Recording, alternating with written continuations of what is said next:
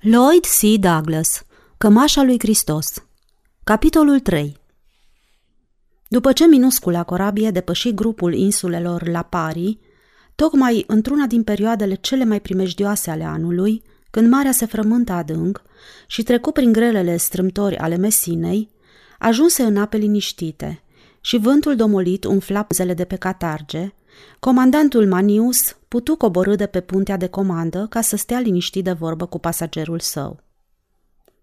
Spunem ceva și despre Minoa, stărui Marcelus, după ce Manius îi povestise în toate amănuntele despre numeroasele călătorii pe care le făcuse, de la Ostia la Palermo și înapoi, de la Ostia în Creta, la Alexandria și Iopa. Manius începu să râdă pe sub mustățile zbârlite – Vei avea ocazia să constați, tribune, că nu există nicio localitate care să poarte numele de Minoa. Iar când văzu mirarea cu care Marcelus se uită la el, așteptând o explicație, navigatorul acesta cu obrazul ars de soare și biciuit de vânturi îi ținu o scurtă lecție de istorie, din care o bună parte pasagerul său o cunoștea mai de mult. În urmă cu 50 de ani, legiunile lui Augustus asediaseră vechea cetate Gaza – și o supuseseră după lungi și crâncene lupte, care constaseră mai mult în vieți decât ar fi meritat această cucerire. Poate n-ar fi costat atât, declară Manius, dacă s-ar fi învoit să plătească importanta sumă care se ceruse pentru întrebuințarea drumului caravanelor care transportă sarea. Dar ce făceau cu beduinii? întrebă Marcelus. Tocmai, Împăratul ar fi putut oferi și beduinilor o despăgubire pentru întrebuințarea acestui drum și totuși cheltuielile ar fi reprezentat mai puțin decât ar fi costat războiul. Ca să-i putem spune Minoa, la Gaza am pierdut 23.000 de legionari. Manius continuă să-i spună ce știa.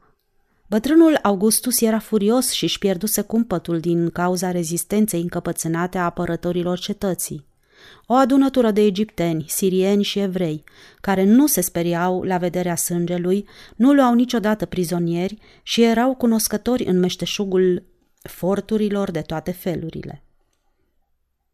Presimțea că atitudinea lor este o sfidare premeditată a prestigiului roman, pentru care împăratul va trebui să curețe odată pentru totdeauna acest focar infect care era Gaza – prin urmare, Augustus decretă că de aici înainte localitatea va deveni o cetate romană și va purta numele de Minoa. Toată lumea se aștepta ca locuitorii orașului să fie mulțumiți de binefacerile aduse de un stat civilizat și vor uita că a putut să existe cândva o municipalitate atât de infectă, de nesănătoasă, nemulțumită și mereu pornită pe harță, cum a fost Gaza. Dar Gaza, continuă Manius, a fost Gaza vreme de 17 secole și ar fi avut nevoie de ceva mai mult decât un edict al împăratului Augustus ca să-și schimbe numele.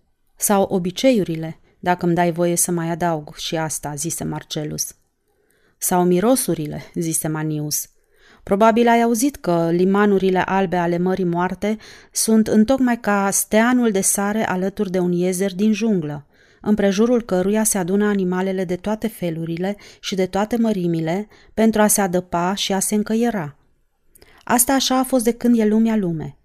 Uneori, câte un animal care se întâmplă să fie mai mare și mai puternic decât celelalte, reușea să le alunge și să rămână singur stăpân. Altădată, animalele se uneau și reușeau să-l alunge pe uzurpator, ca apoi să înceapă din nou să se încaiere între ele – prin urmare, aceasta ar fi Gaza care te așteaptă. Bine, dar steanul de sare nu este la Gaza, ci la Marea Moartă, zise Marcelus.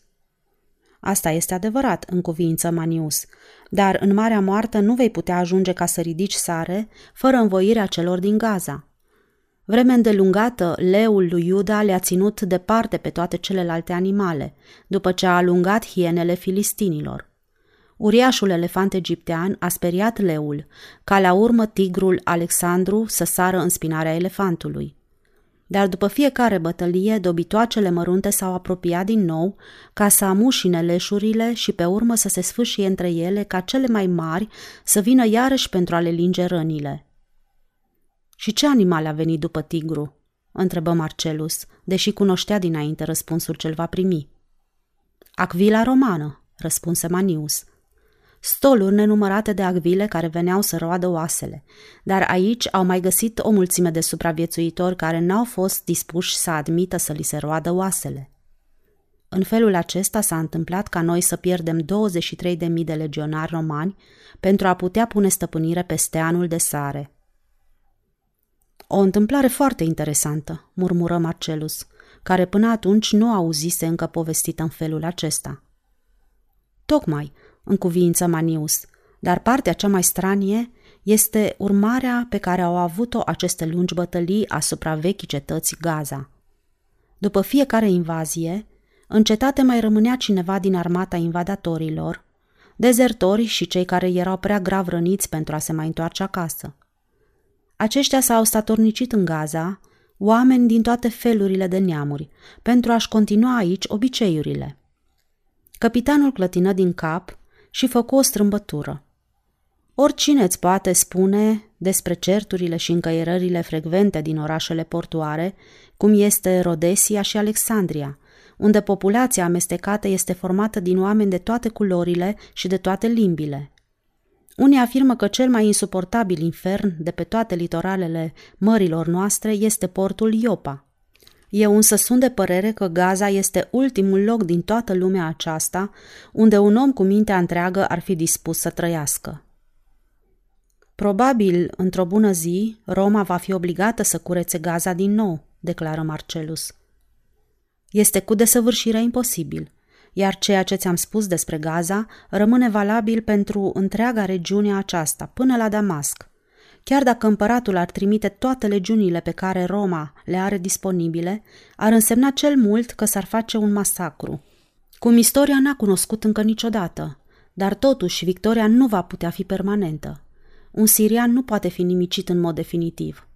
Cât despre evrei, Poți să ucizi un evreu și să-l îngropi, dar el totuși va ieși din mormânt, teafăr, sănătos. Văzând expresia de haz întipărită pe obrazul lui Marcelus, Manius zâmbi și adăugă. Da, tribune, va ieși din mormânt urcându-se pe coada târnăcopului cu care i-ai săpat groapa și va încerca să-și vândă giulgiul în care a fost înfășurat până când l-ai coborât în groapă. Bine, întrebă Marcelus, care ar fi vrut să afle și alte amănunte referitoare la sarcina ce l-aștepta. Dar garnizoana noastră din Fordul Minoa, sau, mai bine zis, Gaza, nu încearcă să facă ordine în oraș? Nu încearcă câtuși de puțin și nu are niciun amestec în ceea ce se întâmplă în oraș. Fortul nu este în oraș, ci foarte departe spre răsărit, într-un deșert nisipos, presărat cu stânci de calcar și acoperit de scaieți. Acolo nu se găsesc mai mult de 1500 de oameni, trupă și ofițeri, deși ar trebui să fie o legiune. Prezența lor se datorește intenției de a face bandele de beduini să stea la distanță. Detașamente armate pleacă din fort ca să însoțească caravanele și astfel să nu fie atacate de triburile acestor tâlhari. Dar, din când în când, adăugă Manius, se întâmplă ca o caravană să plece la drum fără să se mai întoarcă niciodată. Așa ceva se întâmplă des? întrebă Marcelus, închipuindu-și că întrebarea pe care i-o pune va fi considerată drept motiv de continuare a conversației. Ia să fac o socoteală, murmurăm Manius și, închizând un ochi, începu să numere pe degetele cioturoase. Anul trecut n-am auzit decât despre patru cazuri similare. Numai despre patru, repetă Marcelus îngândurat. Bănuiesc că atunci când se întâmplă așa ceva, înseamnă că dispare și detașamentul plecat din fort. Evident că dispare, răspunse Manius. Și legionarii sunt duși și vânduți ca sclavi? Nu vine să cred. Beduinii nu au nevoie de sclavi și nici nu vor să-și bată capul cu ei. Beduinii sunt oameni sălbatici și cruzi ca vulpile, iar pe urma caravanelor se furișează tot atât de pe nesimțite ca și șacalii. Când vor să te atace, te lovesc pe la spate și îți înfing între umeri hangerul până la prăsele. Garnizoana nu încearcă să răzbune niciodată aceste asasinate. Manius clătină din cap și zâmbi sinistru. Garnizoana de acolo, dacă îmi dai voie să-ți spun adevărul, nu este ce ar trebui să fie. Nimeni nu se interesează de soarta celor dispăruți. Oamenii nu sunt de ajuns de disciplinați, nu au comandanți care să-și facă datoria așa cum ar trebui și nu se interesează de soarta fortului. Revoltele sunt foarte frecvente și de fiecare dată este asasinat câte cineva. Nu se poate să cer prea mult de la garnizoana unui fort, care în marea majoritate a cazurilor își varsă sângele pe câmpul de exercițiu. În noaptea aceea, Marcelus își zise că este datoria lui să-i comunice lui Demetrius informațiile pe care le-a obținut.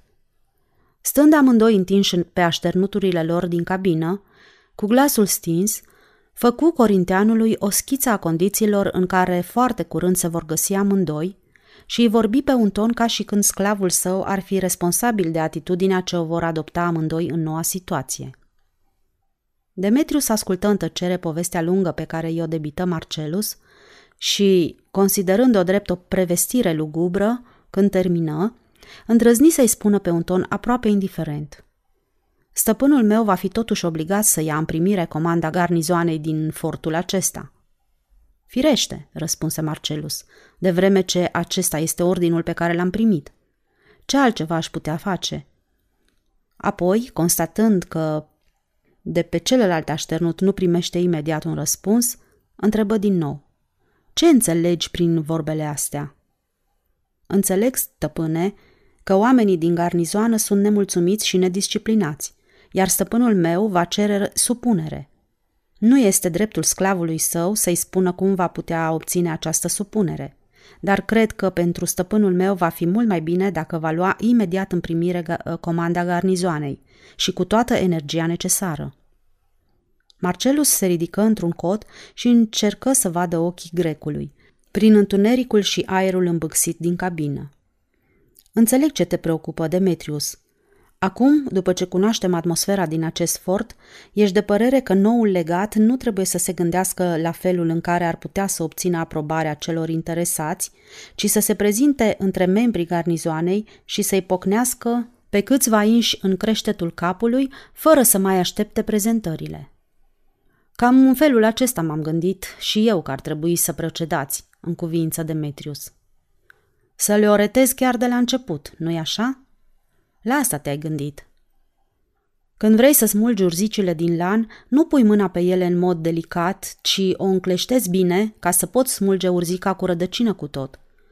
Probabil oamenii aceștia trândavi vor fi mulțumiți să asculte de un comandant care este atât de priceput și de energic ca stăpânul meu. Vorbele acestea, Demetrius, sunt plăcute la auz. Aproape toți oamenii, stăpâne, apreciază dreptatea și curajul. Stăpânul meu este un om drept, dar este și curajos. Da, Demetrius, dar datorită acestor calități, stăpânul dumitale a ajuns în situația în care se găsește, răspunse Marcelus râzând. Tocmai pentru că a fost curajos. Pentru că nu dorea să discute acest incident și nici n-ar fi vrut să lase conversația neterminată, Demetrius răspunse. Aveți dreptate, stăpâne. Dar pe un ton atât de grav încât Marcelus începu să râdă cu hohote. Urma apoi o pauză foarte lungă, așa că probabil corinteanul adormise, deoarece legănatul ușor al corăbiei părea că te îmbie anume la somn. Vreme de un ceas, Marcelus rămase treaz și se gândi la planul pe care îl sugerase credinciosul său sclav. Demetrius are dreptate, își zise el. Dacă e să iau în primire comanda acestui fort, atunci va trebui să o iau din primul moment când voi sosi acolo. În cazul acesta, chiar dacă se va întâmpla să fiu înfrânt, dispariția mea va fi mai demnă decât atunci dacă aș tolera încălcarea disciplinei. Trecuse de mult de amiaza zilei de 8 martie, când capitanul Manius făcu manevra necesară pentru a intra cu corveta sa în apele portului din Gaza și se așternu cu flancul în lungul unui chei care era liber. Ca orice comandant de vas, în momentul sosirii era extrem de ocupat, dar totuși găsi timpul necesar pentru a-și lua rămas bun de la tânărul tribun, într-o atitudine sumbră, caracteristică unei rude apropiate când se desparte de cel care trage să moară. Demetrius fu între cei din tâi care coborâră din corabie.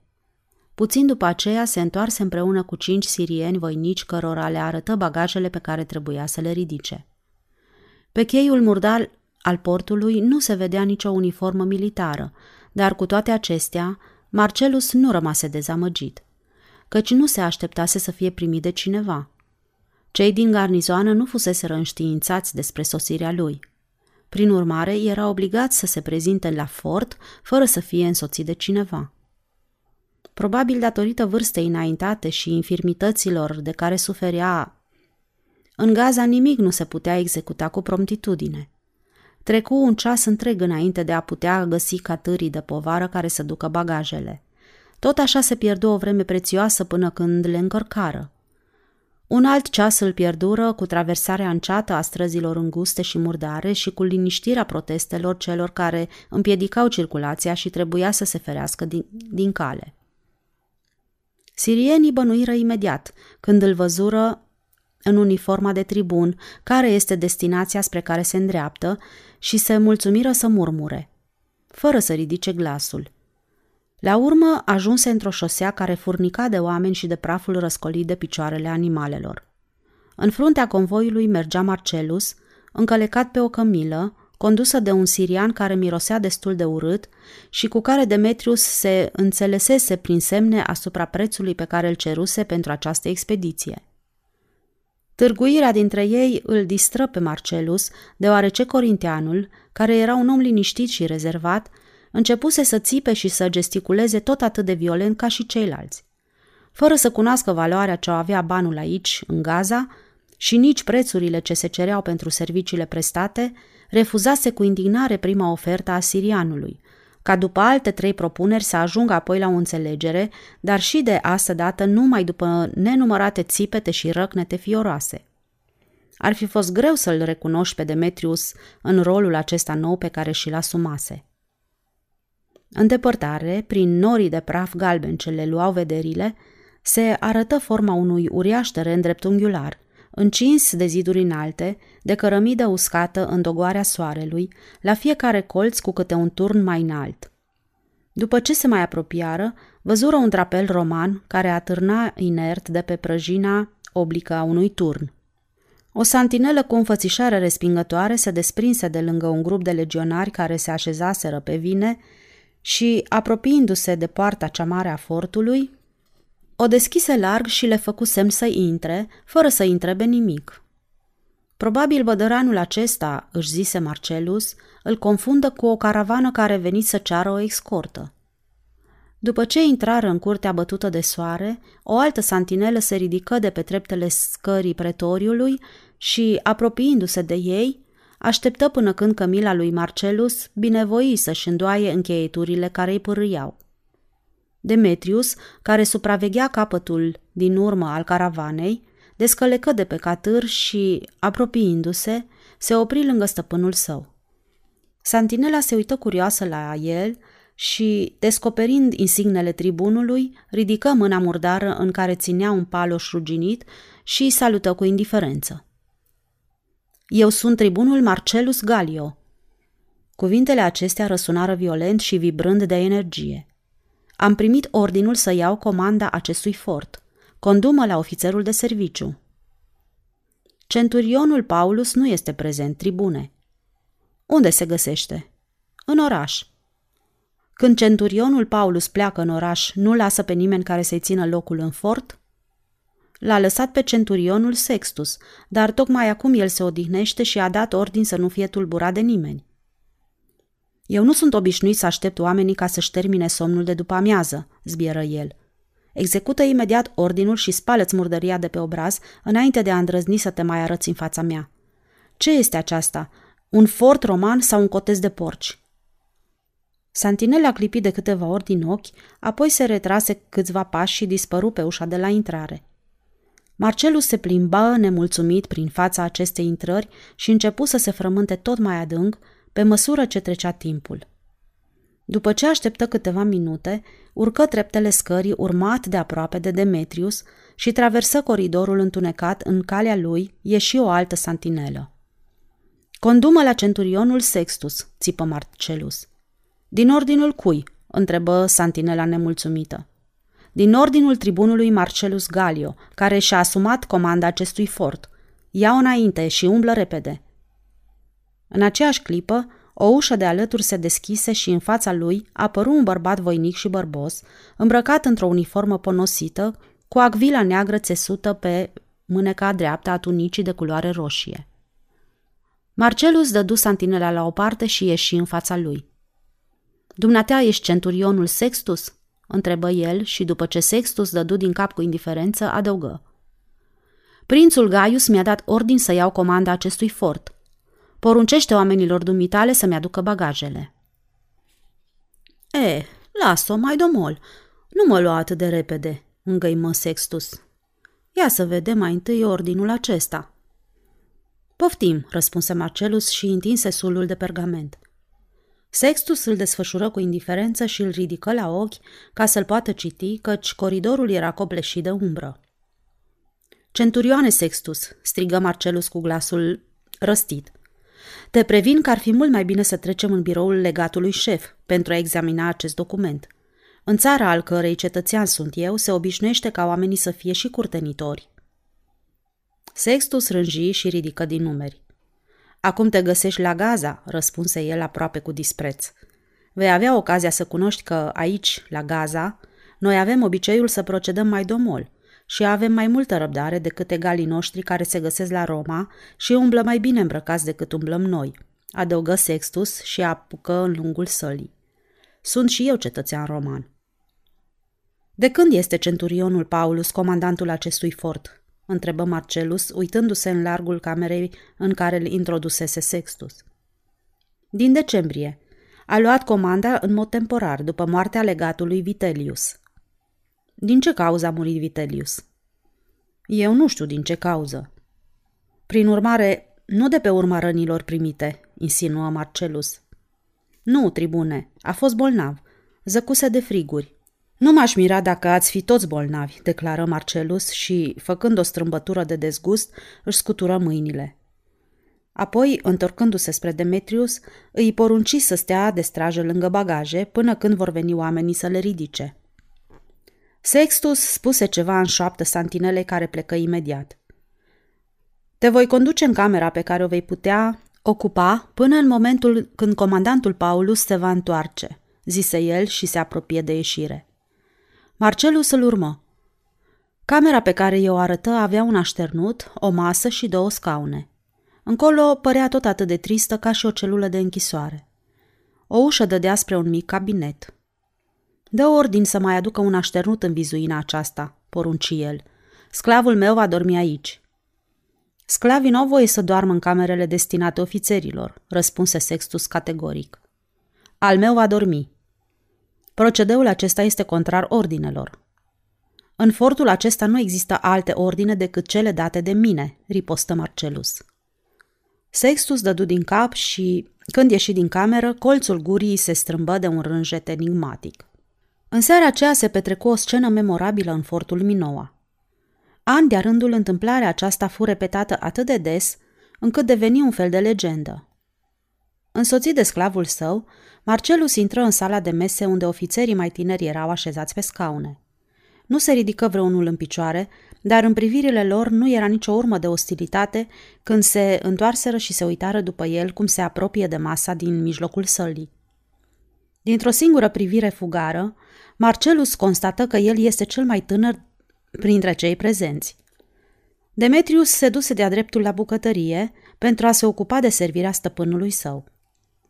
Puțin după aceea, apăru centurionul Paulus, urmat de Sextus, care probabil îl așteptase ca să-l informeze despre ceea ce s-a întâmplat.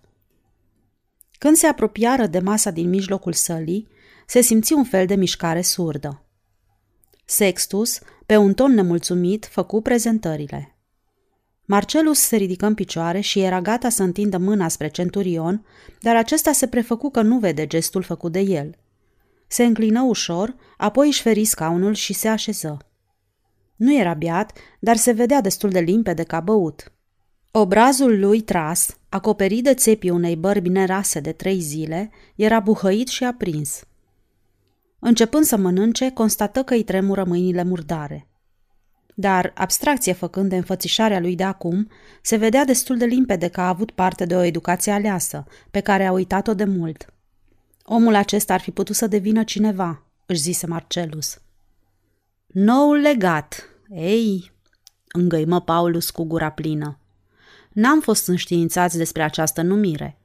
În orice caz, continuă el și făcu un gest nepăsător din mână, scoțând din castron o nouă bucată de carne pe care o băgă în gură, despre asta vom putea discuta mai târziu.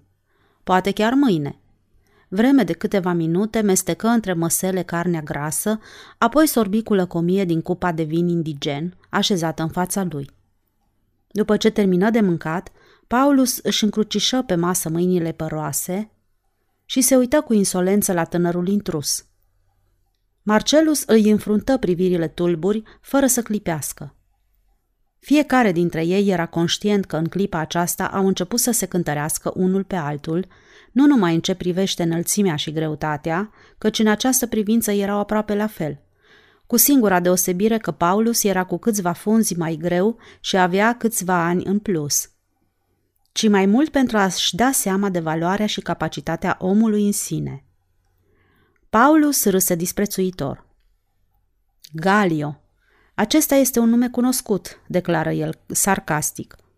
Nu cumva ești înrudit cu bogatul senator? Este părintele meu, răspunse Marcelus cu glasul ca de gheață. Oh, ho, ho, ho, chicoti Paulus, care va să zică trebuie să fie unul dintre cei care au pătruns în ordinul tribunilor datorită relațiilor de familie, adăugă el batjocoritor. Se uită în largul sălii și conversațiile celor prezenți încetară numai decât. Cred că prințul Gaius ar fi putut găsi un post mai plăcut pentru fiul senatorului Galio, continuă el, ridicând glasul ca să poată fi auzit de ceilalți. Pe Jovis, exclamă el înveselit și îl lovi pe Sextus cu palma pe spate. Abia acum înțeleg. Fiul lui Marcus Lucan Galio a fost un tânăr care la Roma și-a făcut de cap. Apoi se întoarse din nou spre Marcelus. Fac prin soare, tribune, că aceasta este prima sărcinare ce ți s-a dat până acum. Adevărul acesta este, răspunse Marcelus. În sală se făcuse o tăcere ca de cimitir. Până acum în viața dumitale n-ai dat încă un ordin, nu-i așa? întrebă Paulus în bătaie de joc. Marcelus împise scaunul și se ridică în picioare, simțind că ochii tuturor sunt îndreptați spre el și îl urmăresc cu toată atenția. Sunt pe cale să dau un ordin chiar acum, declară el energic. Centurioane, Paulus, ridică-te în picioare și cereți iertare pentru purtarea necuvincioasă față de un ofițer. Paulus își petrecu brațul pe după spătarul scaunului și rânji. Ai dat un ordin nepotrivit, tinere, zise el. Apoi, uitându-se la Marcelus și văzându-l că trage paloșul, dădu scaunul peste cap și sări în picioare. Tinere, cred că ar fi mult mai bine să renunți la treaba asta. Feriți scaunele și mesele din cale, porunci Marcelus. În momentul acesta nimeni nu se mai putea îndoi de intențiile tânărului tribun. El și Paulus merseseră prea departe unul față de altul pentru a mai putea da înapoi. Mesele fură repede împinse spre pereții sălii și scaunele așezate peste ele. Lupta a început. Spectatorii înțeleseră chiar de la început că Paulus este hotărât să termină repede și definitiv cu adversarul său. În calitate de comandant al fortului, nu se bucura de nicio autoritate în fața subalternilor săi, fiindcă era fire violentă și ducea o viață dezordonată. Fără îndoială, își zise el, datorită unei victorii prompte, își va putea reface prestigiul. De ce va urma după aceea, îl interesa prea puțin, deoarece el nu avea nimic de pierdut. Legăturile cu Roma erau foarte anevoioase. Situația unui comandant în slujbă este nesigură și de scurtă durată. La Roma nu se interesa nimeni de ceea ce se petrece în fortul Minoa. În orice caz, era riscant să ucizi pe fiul unui senator – dar cei prezenți vor fi martori că tribunul a fost cel din tâi care a tras paloșul. Paulus începu imediat să atace, lovind cu violență, așa că fiecare dintre aceste lovituri ar fi putut să-l despice pe adversarul său în două, dacă paloșul lui ar fi căzut acolo unde ar fi vrut el și n-ar fi întâlnit apărarea lui Marcelus, care chiar de la început acceptase să rămână în defensivă și să se retragă, până când ajunseră aproape de capătul sălii uriașe. Fețele tinerilor ofițeri care se înșiraseră de-a lungul peretelui pândeau cu toată atenția. Demetrius încleștă pumnii și se uită speriat la stăpânul său când constată că este gata să fie împins într-un colț al sălii. Centurionul îl urmărea pas cu pas pe adversarul său, care se retrăgea și împărțea lovituri în stânga și în dreapta, întâlnind de fiecare dată paloșul în calea sa. Când constată că Marcelus nu are unde se mai retrage, începu să râdă sinistru, simțindu-se sigur de victoria sa și își domoli loviturile. Dar în râsul acesta, lui Marcelus i se păru că simte un tremur de spaimă și înțelese că rărirea loviturilor nu se datorește certitudinii în victorie, ci faptului că Paulus începuse să ostenească. Când ridica paloșul, pe obrazul lui se vedea o tresărire, ceea ce însemna că au început să-l doară încheieturile brațului. Paulus nu făcuse exerciții de vreme îndelungată și viața pe care o ducea la Minoa îl moleșise, deoarece aici serviciul era foarte ușor. Când ajunseră în colțul sălii, Paulus ridică brațul înțepenit pentru a da o lovitură năprasnică, dar de asta dată Marcelus nu mai așteptă, ci își repezi paloșul din flanc și ajunse atât de aproape de gâtul lui încât centurionul își retrase capul, așa că lovitura dată de el căzu în gol. În aceeași clipă, Marcelus se întoarse în loc cu o iuțeală nebănuită și Paulus fu împins spre colțul sălii. Tribunul nu încercă să profite imediat de acest avantaj. Obosit de efortul neobișnuit, Paulus respira șuierător și gura îi se strâmbase de spaimă. Încetase să mai atace și, schimbându-și tactica, păru că și aduce aminte de exercițiile de altă dată. În același timp se dovedi că nu este nici luptător de rând. Marcelus își zise că probabil înainte de asta Paulus ar fi putut să fie clasificat printre cei mai buni luptători din arenă. În timpul acestei lupte, Marcelus dădu din nou cu ochii de obrazul lui Demetrius și constată că trăsăturile lui s-au destins. Asta însemna că în momentul acesta se găsește în postura cunoscută și va lupta întemeiat pe îndemânare, nu pe forță brută. Prin urmare, cu atât mai bine. Până acum Marcelus nu avusese ocazia să se bată cu un adversar care îi învârte paloșul ca pe un topor, cu care ar vrea să-l toace bucăți. De asta dată Paulus lupta cum se cuvine unui centurion roman, nu ca un casap. Câteva clipe tăișurile paloșelor se auziră zângănind de fiecare dată când se încrucișau, dar Marcelus începuse să înainteze. O singură dată Paulus se uită împrejurul său pentru a constata cât loc i-a mai rămas, iar Marcelus se retrase câțiva pași pentru a-i acorda un avans. Era limpede pentru toți cei care urmăreau lupta dintre ei că scopul urmărit a fost să-i ofere o nouă posibilitate. Se auzi o exclamație de mirare. Atitudinea aceasta a noului legat nu era conformă cu tradițiile din Minoa, ci le aducea aminte de felul în care la Roma oamenii curajoși au obiceiul să se lupte unul cu altul. Ochii lui Demetriu străluceau de mândrie. Stăpânul său era bărbat de rasă. Eugenos, exclamă el. Paulus însă nu părea dispus să primească concesii. Înaintă repede spre adversarul său, cu îndrăzneala caracteristică celui care a câștigat teren datorită priceperii proprii și se stărui să-l determine pe Marcelus să se retragă din nou. Dar lupta continua acum, fără să se decidă încă. Paulus încercă toate loviturile tactice posibile, dar începuse să se simtă epuizat și apărarea lui devenea din ce în ce mai întârziată și el mai vulnerabil. În două rânduri, spectatorii constatară că pentru Marcelus ar fi fost foarte ușor să termine cu el.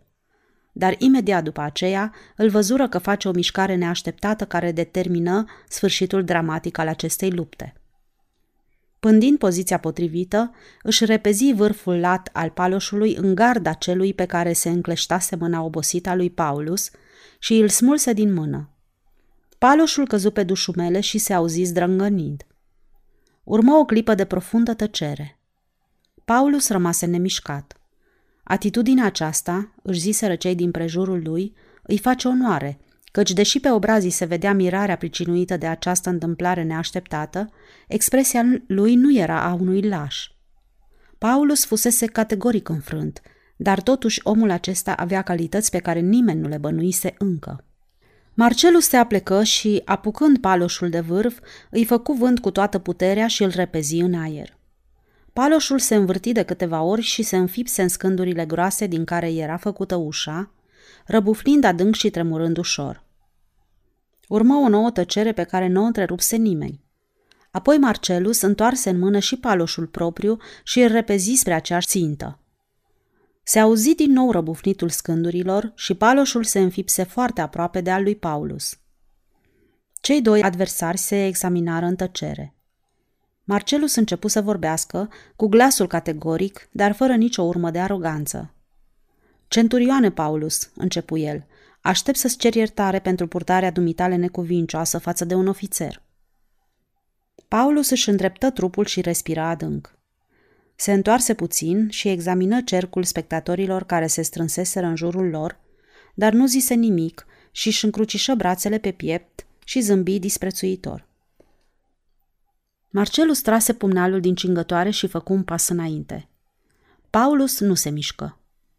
Centurioane, începu Marcelus din nou, pregătește-te de apărare. Cred că ai și dumneata un pumnal. Te previn să-l întrebuințezi. Și mai făcu un pas spre el. Căci dacă nu vei executa ordinul pe care ți l-am dat, te voi ucide. Situația lui Paulus nu era din cele mai plăcute, dar totuși reuși să murmure câteva cuvinte de scuză.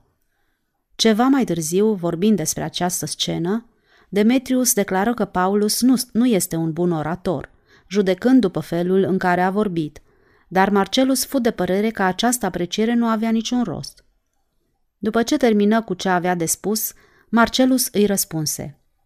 Primesc scuzele dumitale, centurioane. Urmează acum altceva ce probabil vei găsi de cuvință că va trebui să spui colegilor dumitale ofițeri. Până acum n-am fost prezentat în mod oficial. În calitate de comandant care pleacă, cred că cinstea de a îndeplini această formalitate îți revine dumitale.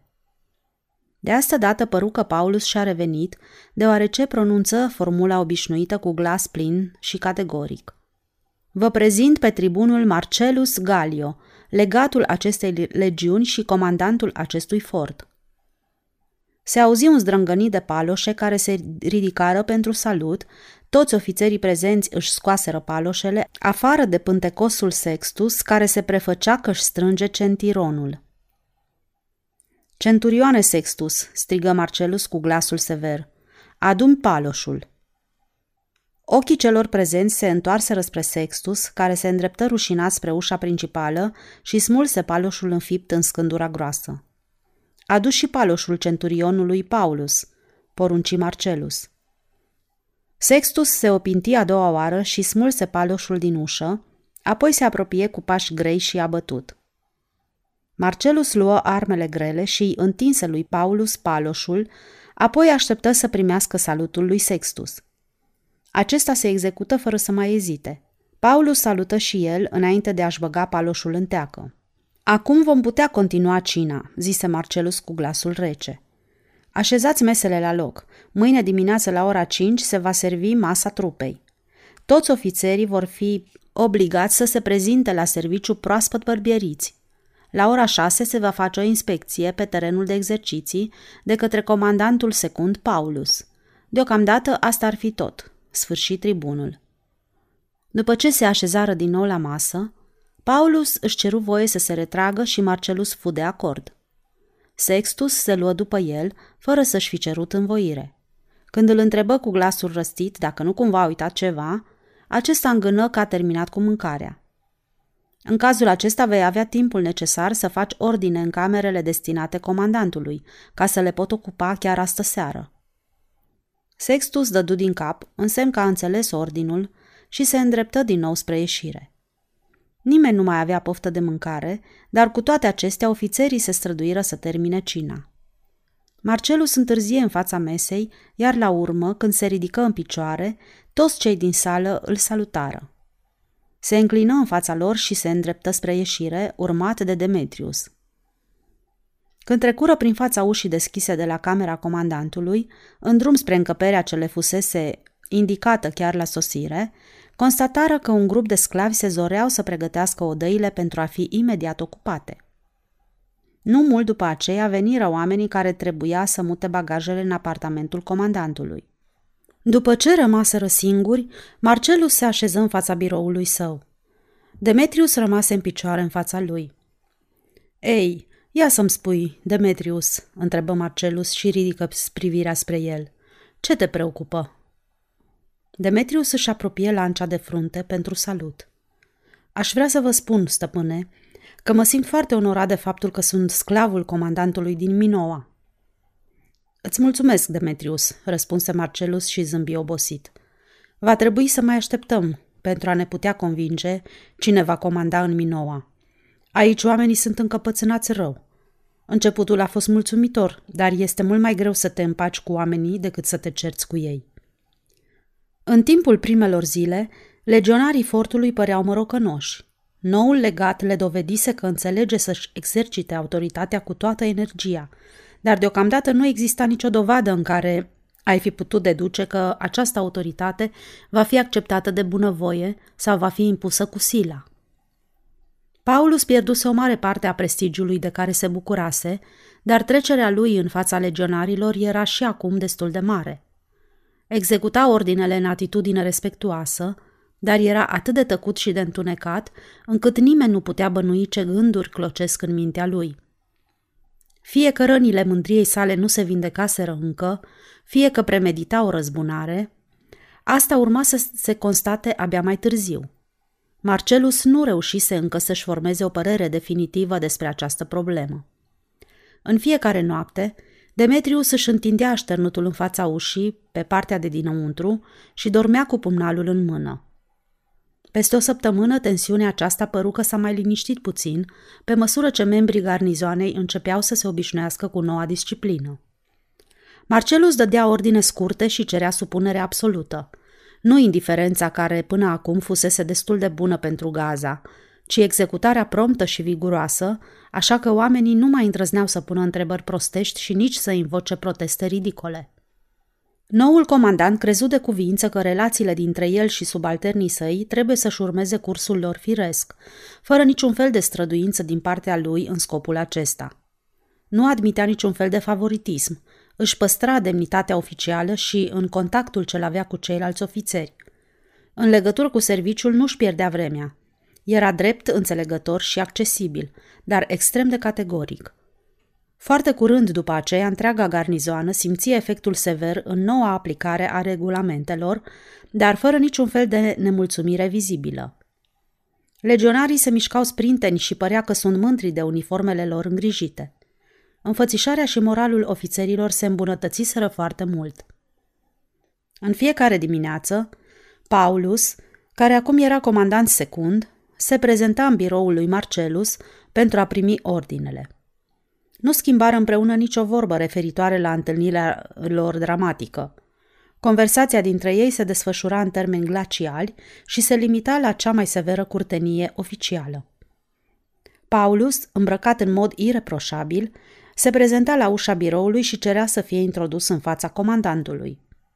Santinela îl anunța, iar comandantul îi spunea să-l introducă pe centurion. Paulus intra și lua poziție de drepți în fața biroului. Apoi se salutau. Va trebui să înlocuim șase cămile de transport, comandante. De ce? Întrebarea răsună ca un pocnete bici. Una este șchioapă, două sunt bolnave, trei sunt prea bătrâne pentru a mai putea face serviciu. Înlocuiește-le. Am înțeles, comandante. Imediat după aceea, Paulus saluta și părăsea biroul. Uneori Marcelus se întreba dacă relațiile acestea dintre ei vor continua și de aici înainte în felul acesta – nu-i venea să creadă. Începuse să se simtă singur în situația aceasta pe care și-o alesese pentru impunerea disciplinei. Presimțea că Paulus este un bărbat cum se cade, dar anii de exil îl înăcriseră și era plictisit de moarte de zădărnicia felului de viață din deșertul acesta. Marcelus își zise că dacă Paulus va arăta o cât de ușoară dispoziție de a se împreteni cu el, va primi aceste avansuri ale lui – dar încolo nu va face niciun pas mai departe. Și nici nu va lua el însuși această inițiativă. Cât despre centurionul Sextus, cu acesta venea foarte rare ori în contact, deoarece Sextus își primea ordinele prin intermediul lui Paulus. Individul acesta uriaș și morocănos își îndeplinea însărcinările cu cea mai mare minuțiozitate, dar părea nemulțumit. În timpul mesei nu spunea niciodată nimic. După ce termina cu mâncarea, Făcea o strâmbătură și își cerea voie să plece. Într-o seară, la zece zile după sosirea la Minoa, Marcelus constată că la masă scaunul lui Sextus a rămas neocupat. Unde este?" întrebă comandantul și făcu semn spre scaunul liber. Și-a rupt un picior, răspunse Paulus. Când? Astăzi după amiază. Cum s-a întâmplat accidentul? O aripă a porții celei mari a căzut peste el, comandante. Marcelus se ridică imediat în picioare și ieși din sală. O clipă mai târziu se ridică și Paulus și l-ajunse pe coridor, în drum spre camera lui Sextus, și făcură distanța împreună mergând la pas. Ruptura este gravă? Osul s-a rupt ca și când ar fi tăiat pulpa de sus. Nu este prea zdrobit. Pe Sextus îl găsiră întins pe spate, cu fruntea acoperită de sudoare. Se uită la ei și făcu o mișcare ca și când ar fi vrut să-i salute. Doare rău?" întrebă Marcelus. Nu doare, comandante," răspunse Sextus și scrâșni din dinți. Minți cu tot curajul, ripostă Marcelus. O minciună tipic romană. Sunt convins că nu vei admite că te doare, chiar dacă ar fi să te taie în bucățele. Mindirul acesta nu e bun. Se leagă ca un hamac. Va trebui să găsim altul. Ți-au adus cina? Sextus clătină din cap și îi spuse că n-are nevoie de nimic.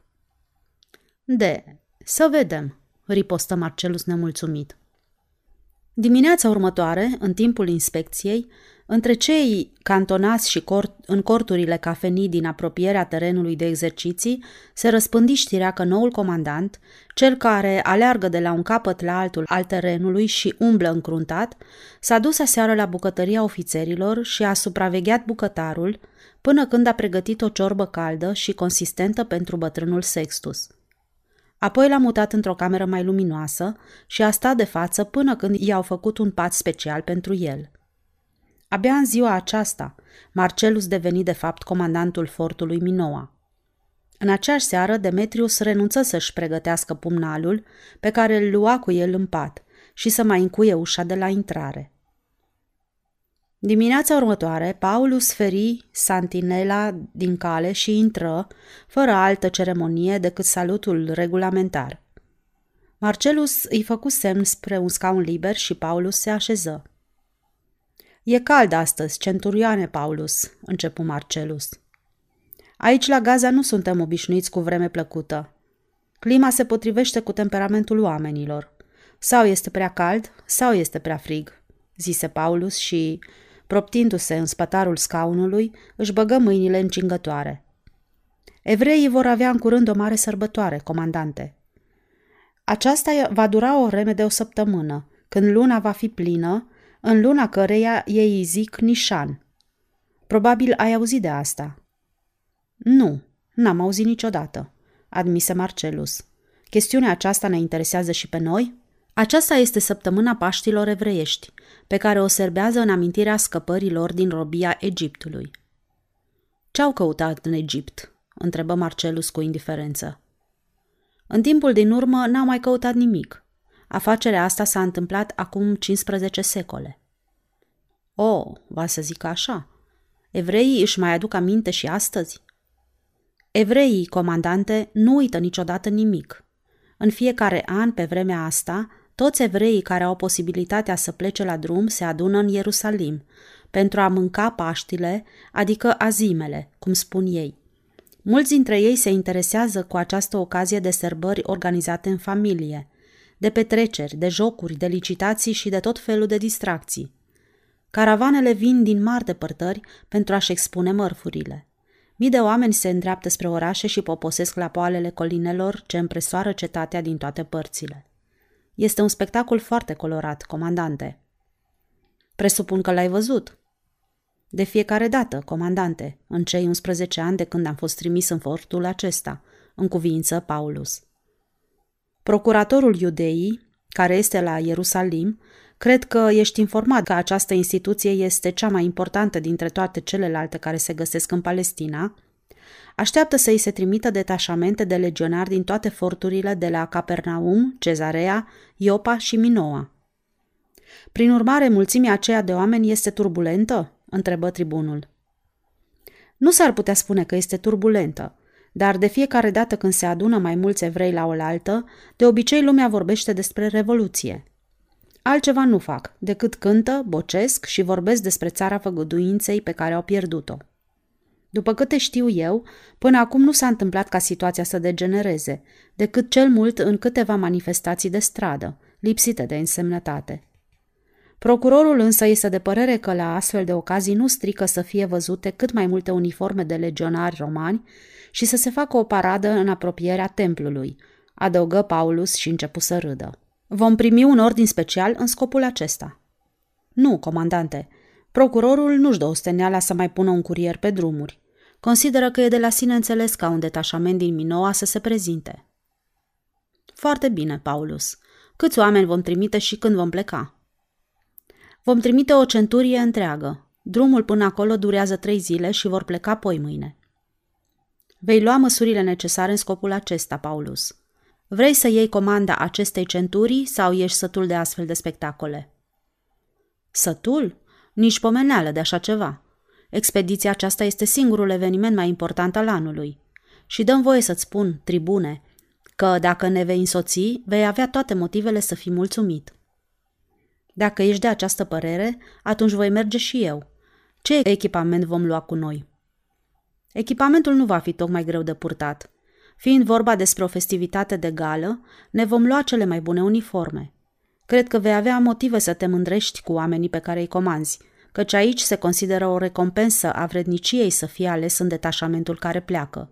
Și legionarii au și început să-și frece armele și cataramele.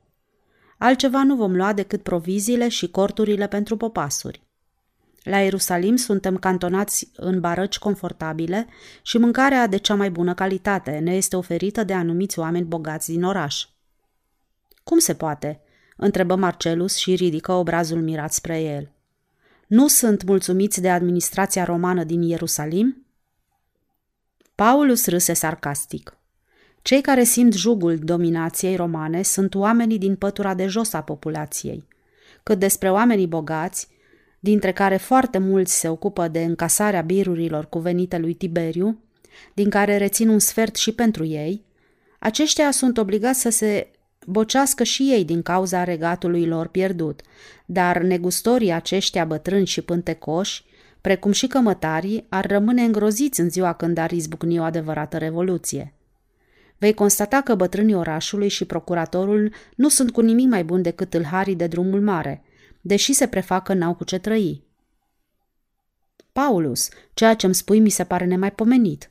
Eu mi-am închipuit întotdeauna că evrei sunt patrioți înfocați și dușmani înrăiți ai Imperiului. Presupunerea aceasta este întemeiată, comandante, dar numai în ceea ce privește poporul de jos. Acesta mai speră și astăzi că va reuși să obțină vechea lor independență. Fără îndoială, ai auzit și despre vechiul lor mit despre Mesia. Eu n-am auzit nimic. Ce este asta, Mesia? Mesia este liberatorul lor, comandante. În conformitate cu ceea ce au spus profeții lor, acesta va apărea într-o bună zi pentru a-i organiza ca să-și poată recuceri libertatea. N-am auzit niciodată despre un astfel de mit, declară Marcelus cu indiferență. Dar nici nu e de mirare. Pe mine nu m-au interesat niciodată superstițiile religioase. Nici pe mine, adăugă Paulus dar în săptămâna Paștilor auzi foarte mult vorbindu-se despre acest Mesia, declară el și începu să râdă. Vei avea ocazia să-i vezi pe oamenii aceștia înalți și pântecoși, îmbrăcați în levitele lor lucitoare, care îi înfășoară de la gât până în vârful picioarelor, cum stau cu capetele prăvălite pe spate, cu ochii închiși și ridicați spre cer, bătându-se cu pumnul în piept și bocindu-se după regatul lor pierdut, în timp ce îl evocă pe Mesia.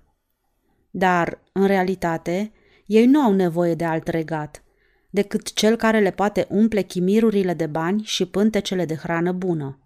Nu au nevoie de un mesia care ar avea intenția să instige o revoluție împotriva Imperiului Roman, deoarece în cazul acesta ei ar fi cei din tâi care s-ar repezi să o reprime. Ce adunătură de ipocriți, murmură Marcelus. Admit că sunt ipocriți, dar îți dau foarte bine de mâncare, dacă se întâmplă să te găsești în casa lor.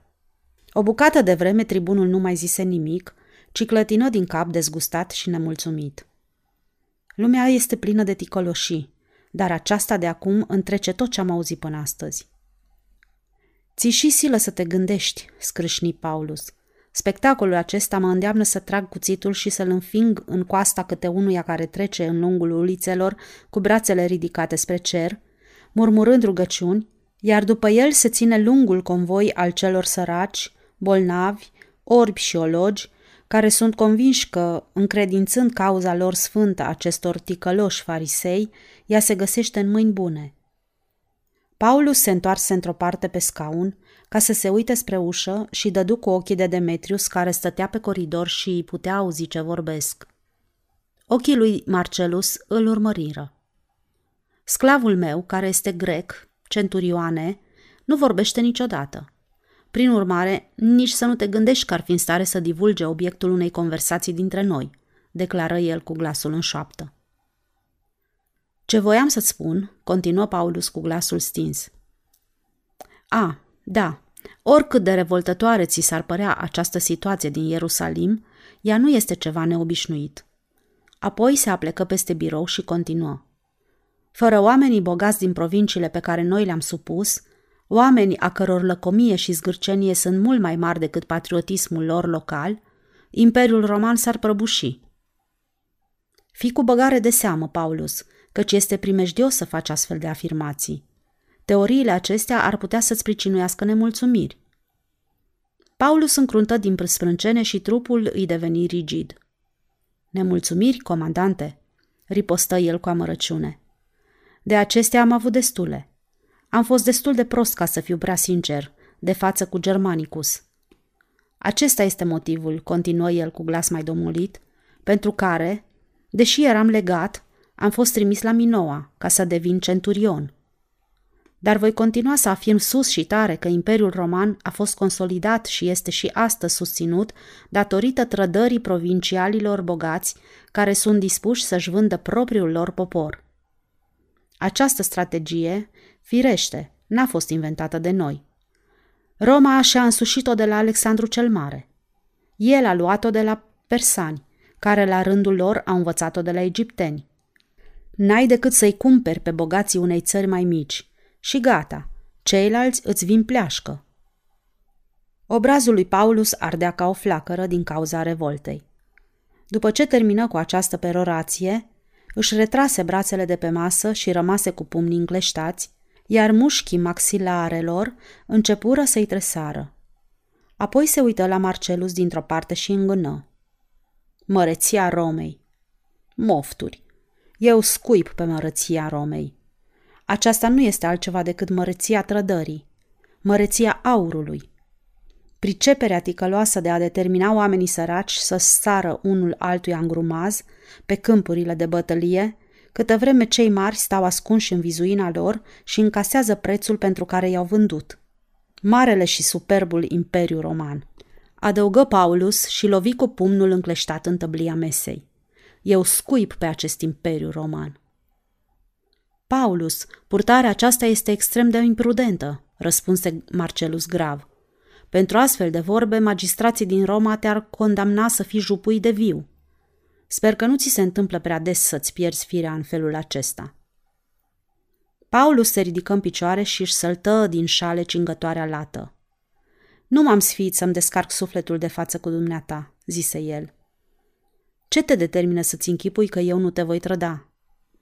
Faptul că dumneata, tribune, crezi în forța adevărată, care implică și curaj, răspunse Paulus cu convingere.